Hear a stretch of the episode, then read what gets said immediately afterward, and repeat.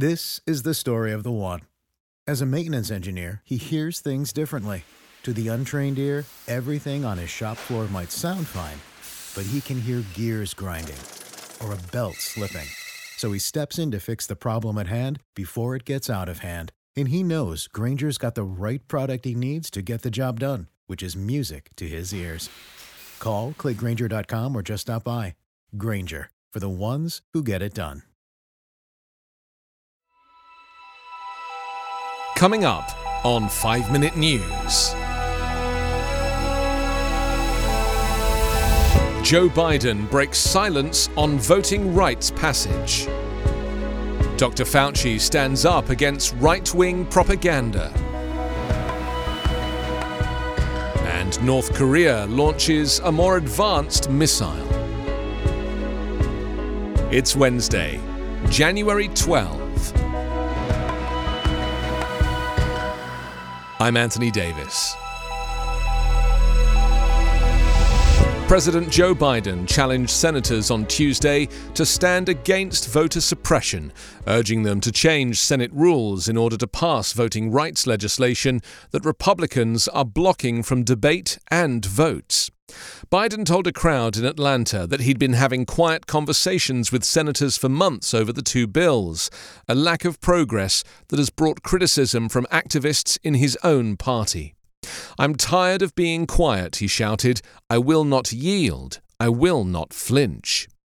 Current rules require 60 votes to advance most legislation, a threshold that Senate Democrats can't meet alone because they only have a 50 50 majority with Vice President Kamala Harris to break ties. Republicans unanimously oppose the voting rights measures.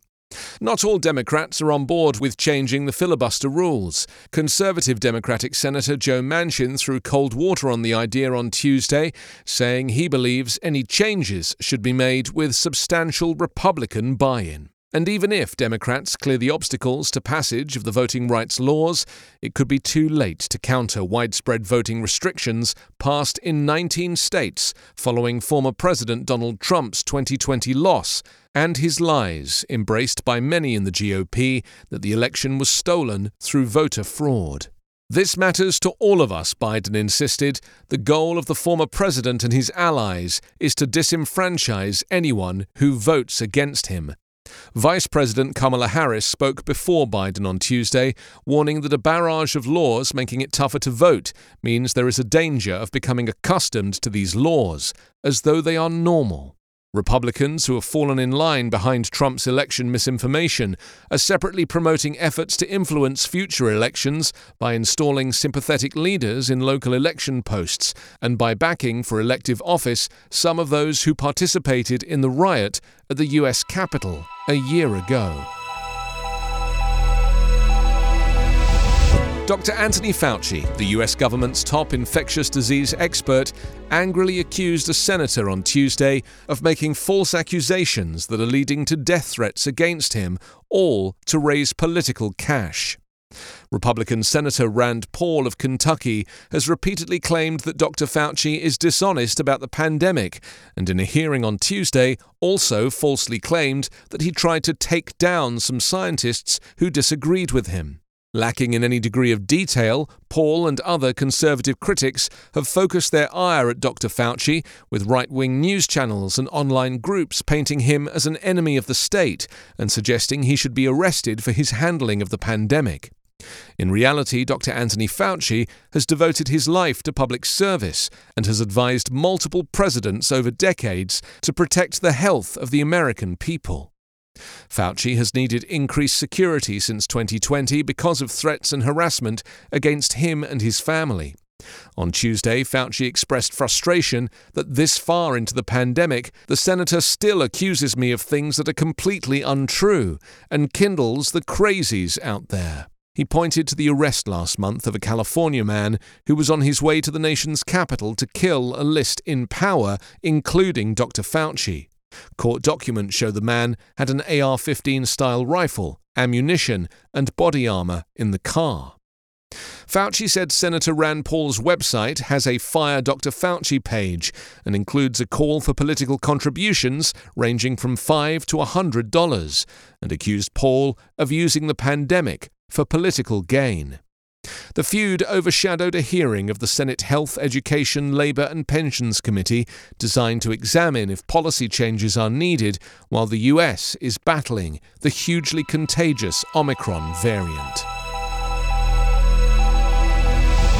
North Korea appeared to test fire a ballistic missile on Tuesday that may be more advanced than a hypersonic one it launched less than a week ago, South Korea's military said, as Pyongyang pursues increasingly powerful weapons. Tuesday's launch, condemned by authorities in Washington and Tokyo, prompted an expression of concern from the UN Secretary General, underscored North Korean leader Kim Jong un's New Year's vow to bolster the military with cutting edge technology at a time when talks with South Korea and the United States have stalled. Initial estimates found the missile travelled more than 435 miles to a maximum altitude of 60 kilometres at up to 10 times the speed of sound, South Korea's Joint Chiefs of Staff said in a statement. The US military's Indo Pacific Command said while it had assessed that the launch did not pose an immediate threat to the United States or its allies, it highlights the destabilizing impact of North Korea's illicit weapons program. North Korea has joined a global race in developing hypersonic missiles, usually defined as types reaching at least five times the speed of sound, and which can maneuver at relatively low trajectories, making them much harder to detect and intercept. The nuclear envoys of South Korea and the United States talked on the phone to share their assessment on the missile test and coordinate responses. They agreed to continue to restart the peace process with North Korea, South Korea's foreign ministry said. You can subscribe to 5 Minute News on YouTube with your preferred podcast app.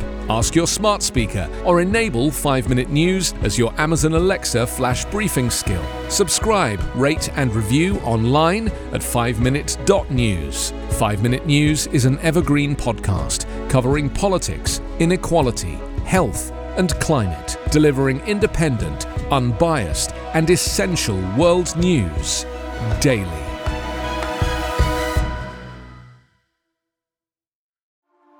A news story gets shared by a friend on social media, or you catch a tweet that really makes your blood boil. But how do you separate fact from fiction? That's the premise behind Disinformation, a 10 part series from Evergreen Podcasts and Emergent Risk International coming this fall. Tune into Disinformation wherever you get your podcasts, and remember don't believe everything you read.